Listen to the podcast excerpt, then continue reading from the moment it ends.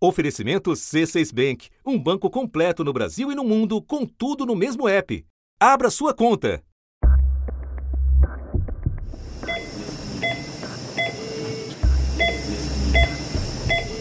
O colapso é aqui e agora. Manaus, em janeiro, virou o Brasil inteiro. A primeira morte por falta de leitos de UTI para pacientes com Covid-19 na cidade de São Paulo foi confirmada nessa quinta-feira. Foi confirmada pelo próprio prefeito. Em todo o estado, mais de 90 pessoas perderam a vida à espera de transferência para uma UTI. Hospitais, enfermarias, unidades básicas, ambulâncias. Nada mais dá conta da quantidade de doentes paciente de 84 anos dependente de oxigênio, acabamos de sair da UPA do Promorá, onde não tem vaga, gente, não tem vaga por falta de oxigênio. A real situação. E não param de chegar pacientes precisando de vagas.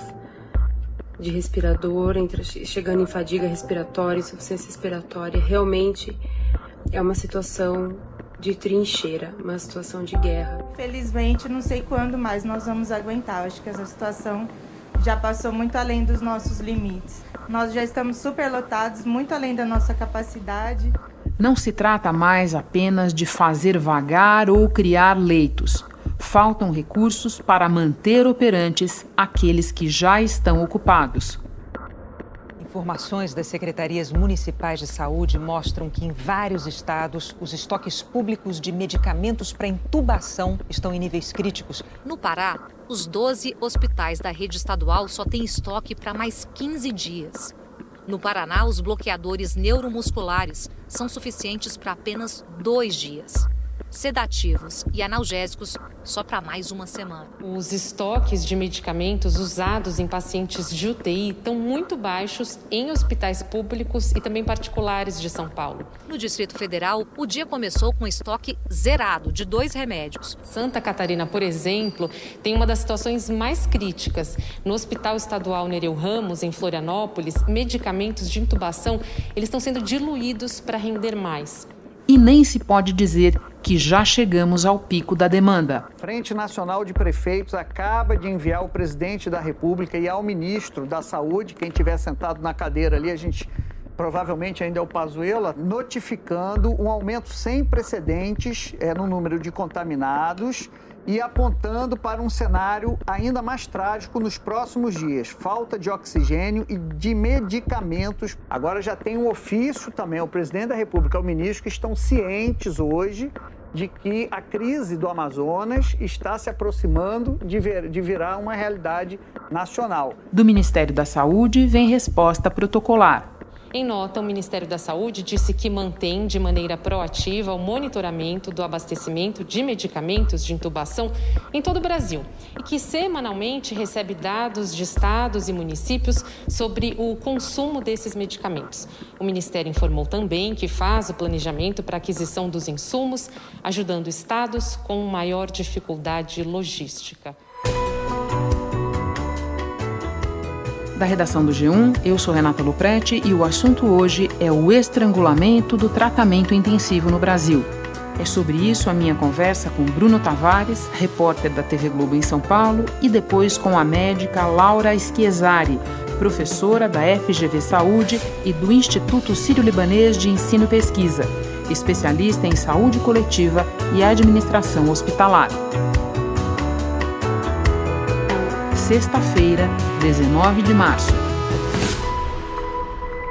Bruno, a tua contribuição neste episódio é muito importante porque você tem ouvido diariamente profissionais da saúde sobre o colapso dos hospitais. Ou seja, você está falando com quem está no fronte.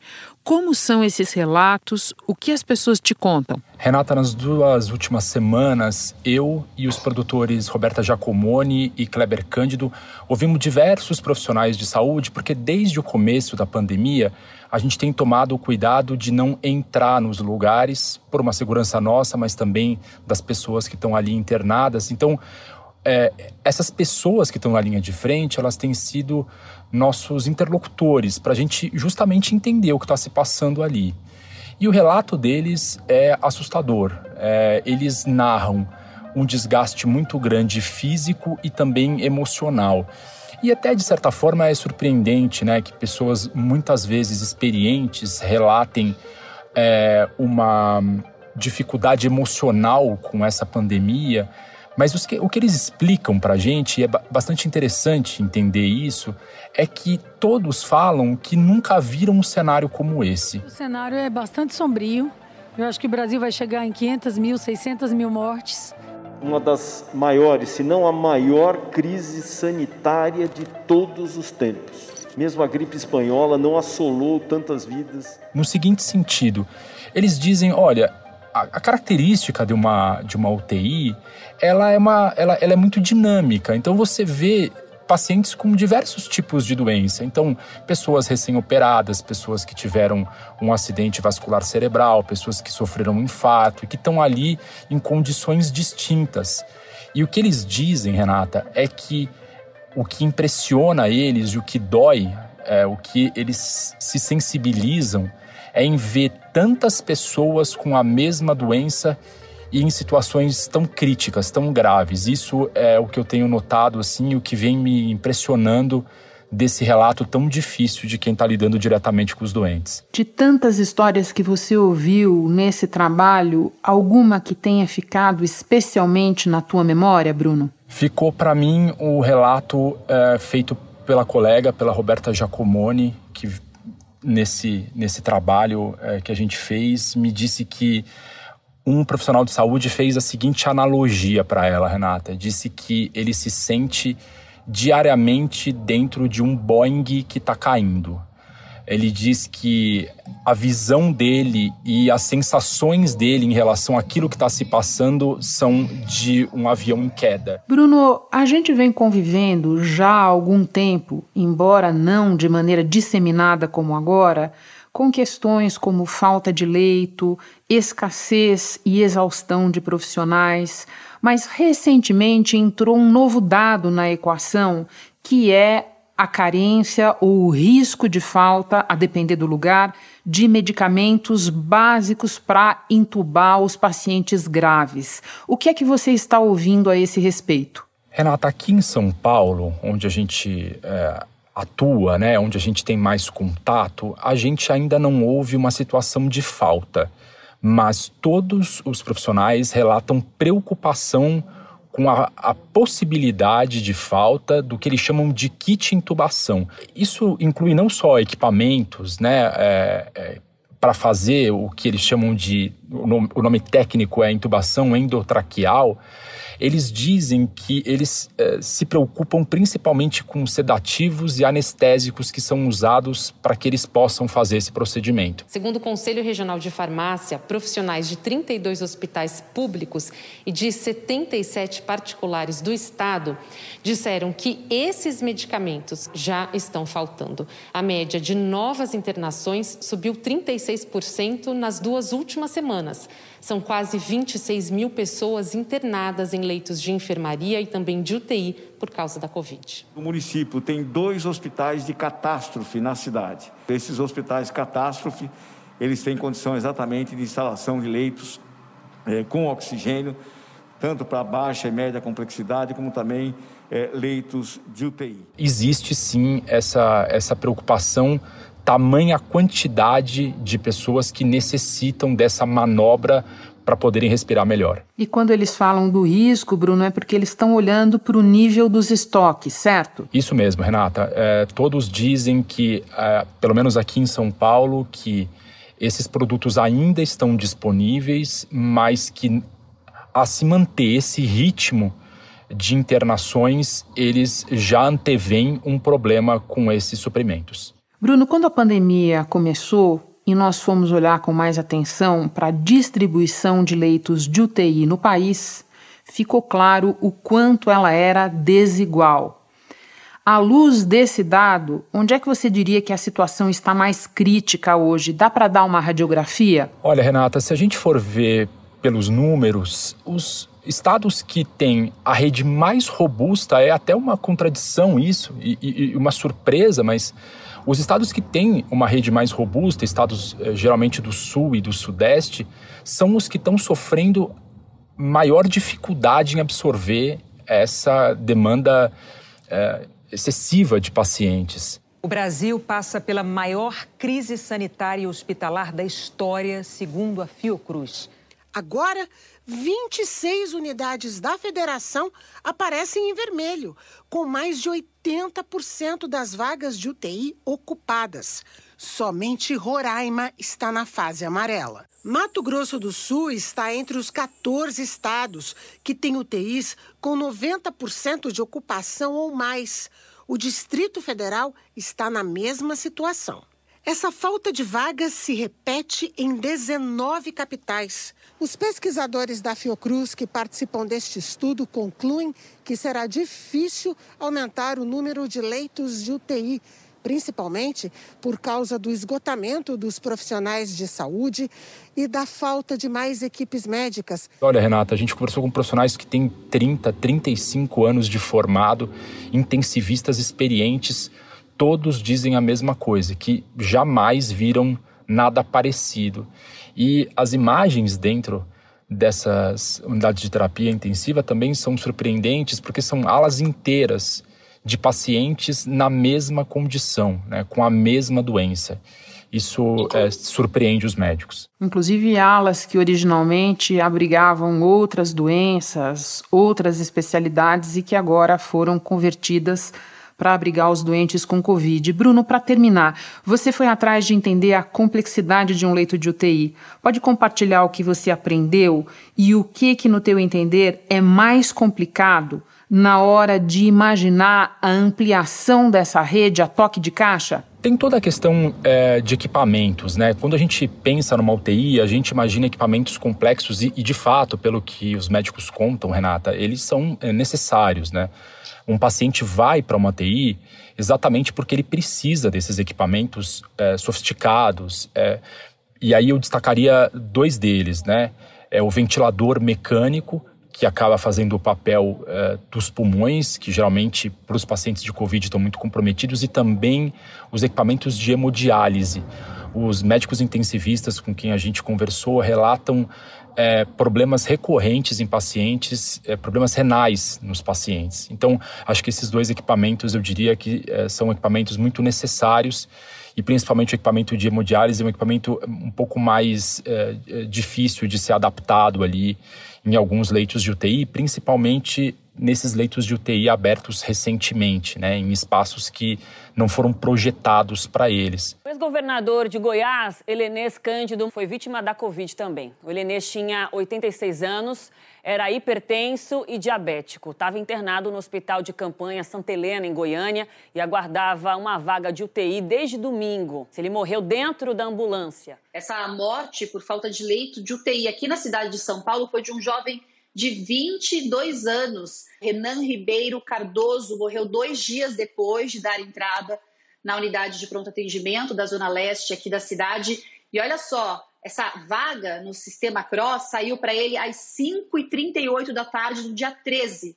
O Renan morreu 20 minutos antes de ver essa vaga liberada. Infelizmente, ele não conseguiu ser atendido. Agora, de tudo, Renata, o que é mais importante e o que está em falta é material humano, é gente para trabalhar nesses lugares. As pessoas é, trabalham em regime de plantão, geralmente, é, ou períodos mais curtos, ou períodos de 12 horas.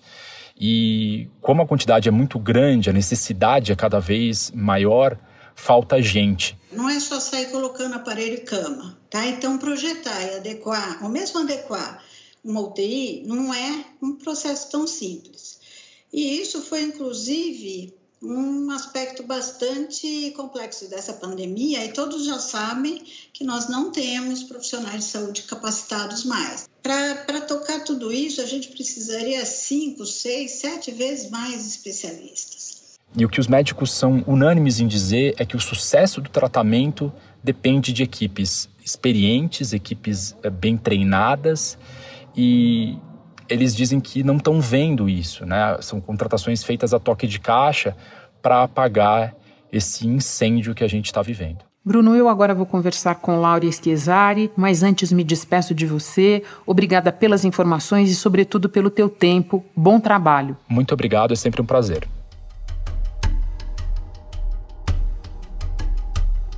Laura, no relato que nós acabamos de ouvir do Bruno Tavares, fica claro que falta de tudo neste momento. Não só o leito de UTI, mas também os equipamentos para operá-lo, remédios para entubar os pacientes, os próprios profissionais da saúde. Por que nós chegamos a este ponto? toda situação extrema como essa que a gente está vivendo, ela requer uma série de etapas que são típicas de situações de crise, né? Então a gente deveria ter planejado, né? E ter tido um planejamento uh, no nível federal e um planejamento que abrangesse todo o território nacional. Então é coordenação, é programação das ações de saúde no âmbito público e privado, é pensar financiamento, é pensar como a gente vai se preparar para utilizar o abastecimento abastecer os insumos né, que as unidades precisam, sabendo que existem várias ondas e que, portanto, a gente passaria por diferentes momentos e desafios, tem que saber gerenciar a informação. Então, a comunicação, vocês sabem melhor do que eu, que é fundamental em momentos assim intensos e tão desafiadores como esse, né? Também pensado em ações para contenção da doença, ou seja, se as ações preventivas ou as poucas estratégias que a gente tinha na mão, né, como distanciamento social, como uso de máscara e, e tudo mais, se elas tivessem sido é, largamente utilizadas e reiteradas, reforçadas pelas autoridades, né? E a gente também está chegando num outro momento que assim é a exaustão dos profissionais de saúde. Então não é só a falta de profissionais disponíveis, é a falta de profissionais capacitados e aqueles que estão atuando, eles não pararam desde março de 2020, né? Então as pessoas chegaram num nível de estresse e a gente está falando de saúde mental da população e dos profissionais de saúde, né? É, uma das coisas que a gente fala muito em qualidade do cuidado e qualidade em saúde, para um melhor desempenho do sistema de saúde, a gente tem que ter ações e tem que ter uma certa padronização das condutas. Eu estou falando em casos graves, quais, como a gente trata, consenso em termos de tratamento, em critérios para ida para UTI, para uso de determinados medicamentos que são escassos. Então é um conjunto de ações que tem que ser muito bem orquestrado por pessoas que entendem do assunto. Laura, já está claro também que não houve nada disso que você está preconizando como fundamental: planejamento, escolha das pessoas certas por parte do governo, previsão das seguidas ondas, nada disso. Agora nós estamos nesta situação, é esta a nossa realidade. Diante disso, quem estuda o sistema hospitalar tem a recomendar o quê?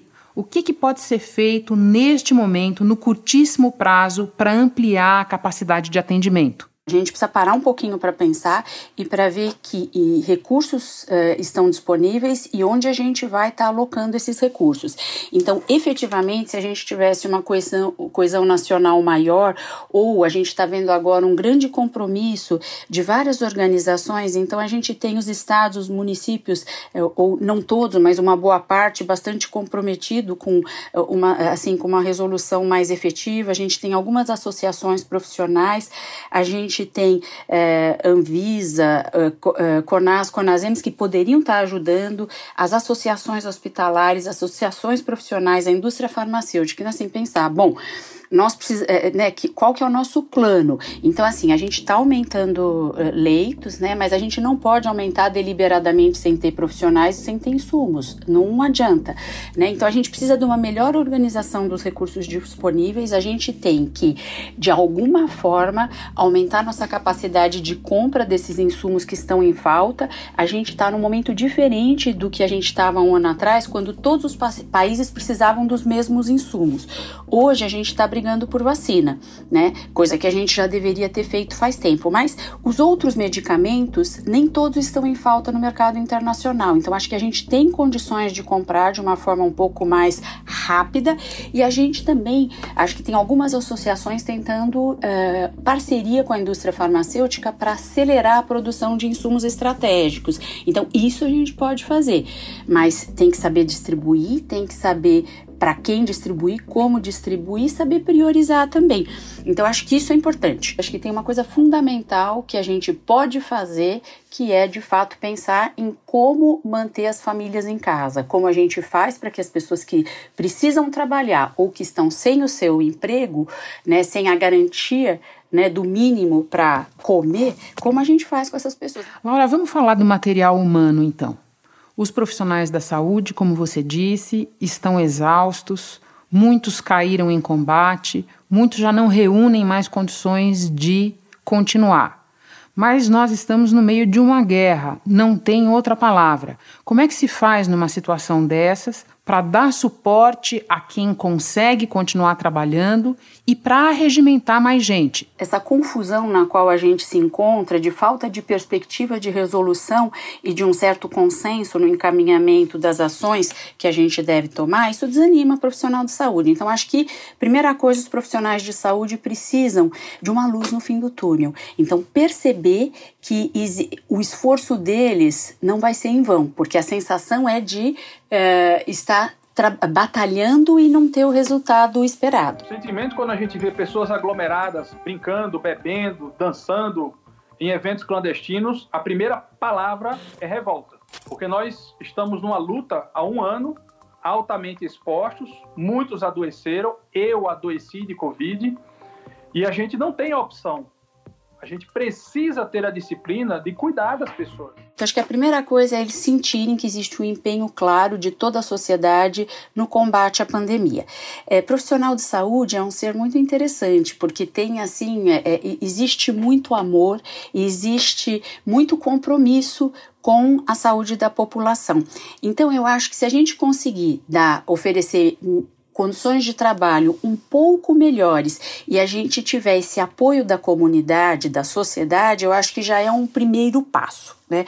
A outra coisa é sentir que existe um empenho dos diferentes setores para fornecer o mínimo de condições de trabalho necessárias. Né? Então, saber que alguém está pensando na gente. As pessoas precisam de apoio psicológico, as pessoas precisam do apoio das suas equipes. É um sistema bastante complexo e que tem uma participação humana bastante significativa. A equipe está preparando o paciente para posicionamento de bruços, no qual o paciente fica cerca de 12 horas para melhor a recrutação da parte pulmonar.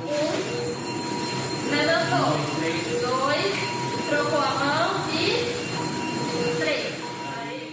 Então, as lideranças dos serviços de saúde, elas têm um papel fundamental, porque elas têm sim que acolher esses trabalhadores e saber como gerenciar esse momento de estresse e também utilizar estratégias né, para que este momento não seja tão duro. Laura, nós temos relatos já de pacientes sendo tratados com medicamentos diluídos ou com equipamentos que não são os que deveriam ser para aquela situação.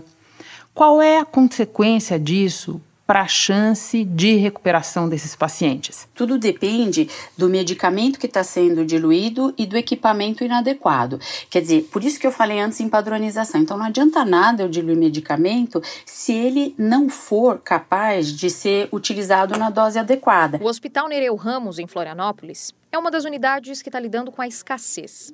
Esse documento do dia 15 de março explica como diluir medicamentos para que eles possam render mais.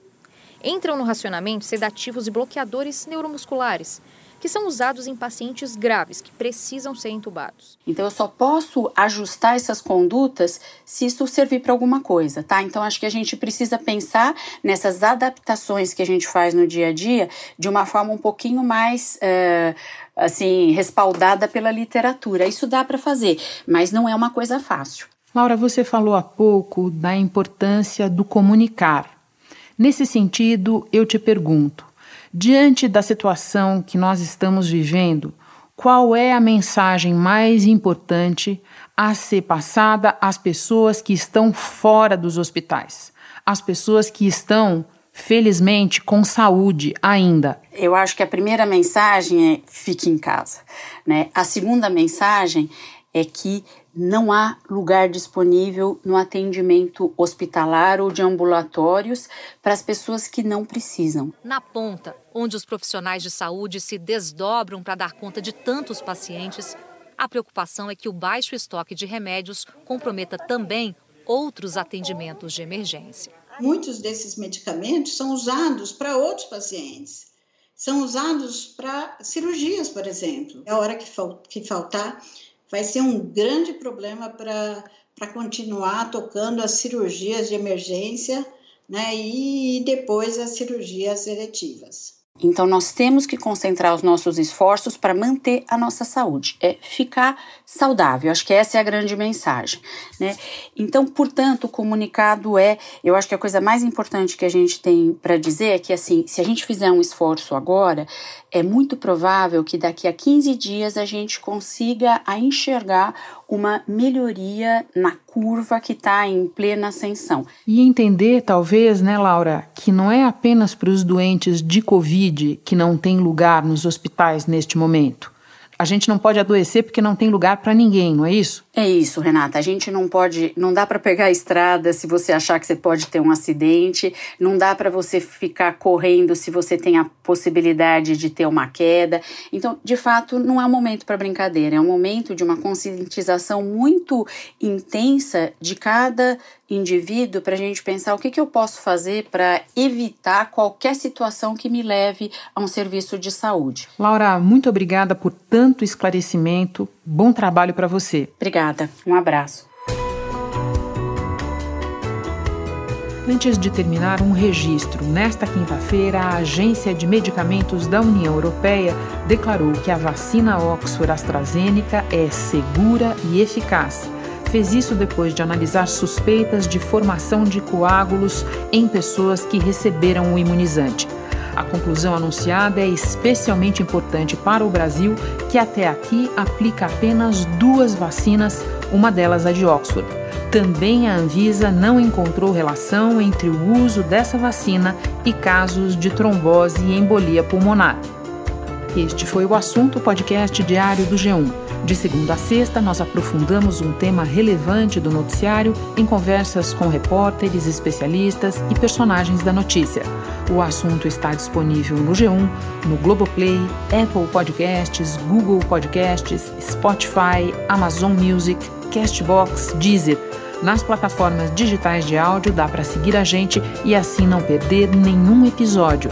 Comigo na equipe do podcast estão Mônica Mariotti, Isabel Seta, Glauco Araújo, Luiz Felipe Silva, Tiago Kazuroski e Giovanni Reginato. Eu sou Renata Loprete e fico por aqui. Até o próximo assunto.